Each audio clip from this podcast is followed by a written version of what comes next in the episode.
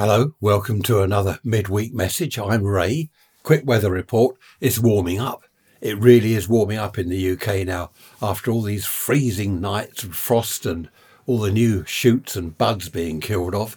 It's actually getting warmer. And Gary the tortoise is outside. We've still got tadpoles in the pond. I've just checked those.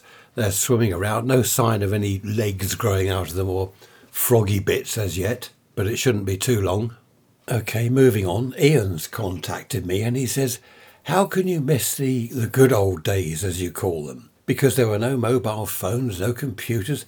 Things were so primitive back then. His words, not mine. Well, the thing is, Ian, we didn't miss mobile phones back then because we didn't have them. We didn't miss computers because we didn't have them. In fact, in many ways, it was better without them. We had the landline phone, we had phone boxes. As they say, you don't miss what you haven't had. So I don't know. I just miss the well, as I've said many times before, I miss the the quaint English villages. In fact, next Sunday's podcast episode, I'm going back to the village. You know, remember the village I talked about in an episode a couple of years ago, must be now. Village life behind the facade, tales of a parish councillor, all about the village, Mrs. Fortescue, and all that business. Do you remember all that?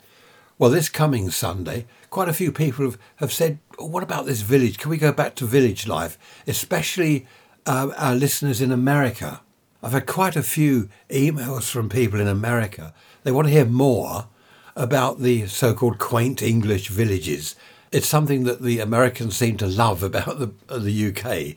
These little villages with the phone box and the little post office, the red letter box the lanes so narrow that you'd never get an American car down. Well, not the old 50s and 60s American cars, anyway.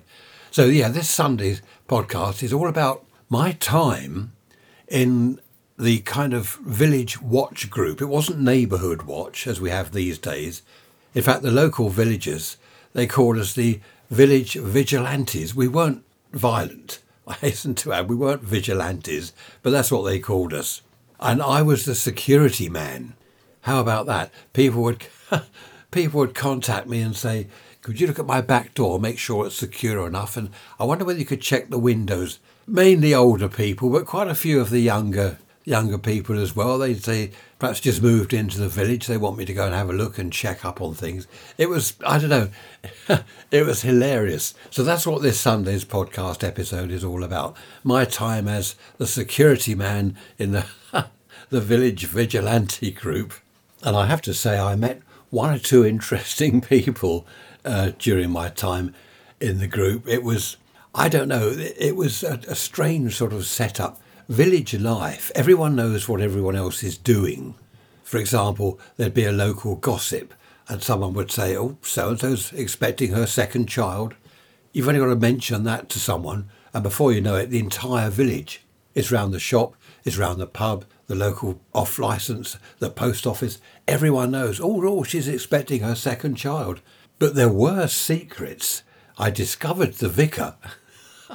I discovered the vicar doing something most untoward, most ungodly. But I'll tell you all about that next Sunday. But it's great. I do love the, the village life, and I really do miss that. If you have any recollections of village life, if you lived in a village or a small town, email me, Ray's Rants at protonmail.com.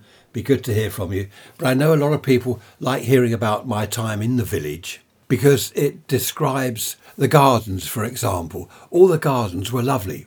People took pride in their gardens. People took pride in the village. You didn't get people chucking litter around back then. You didn't get people just dumping rubbish everywhere.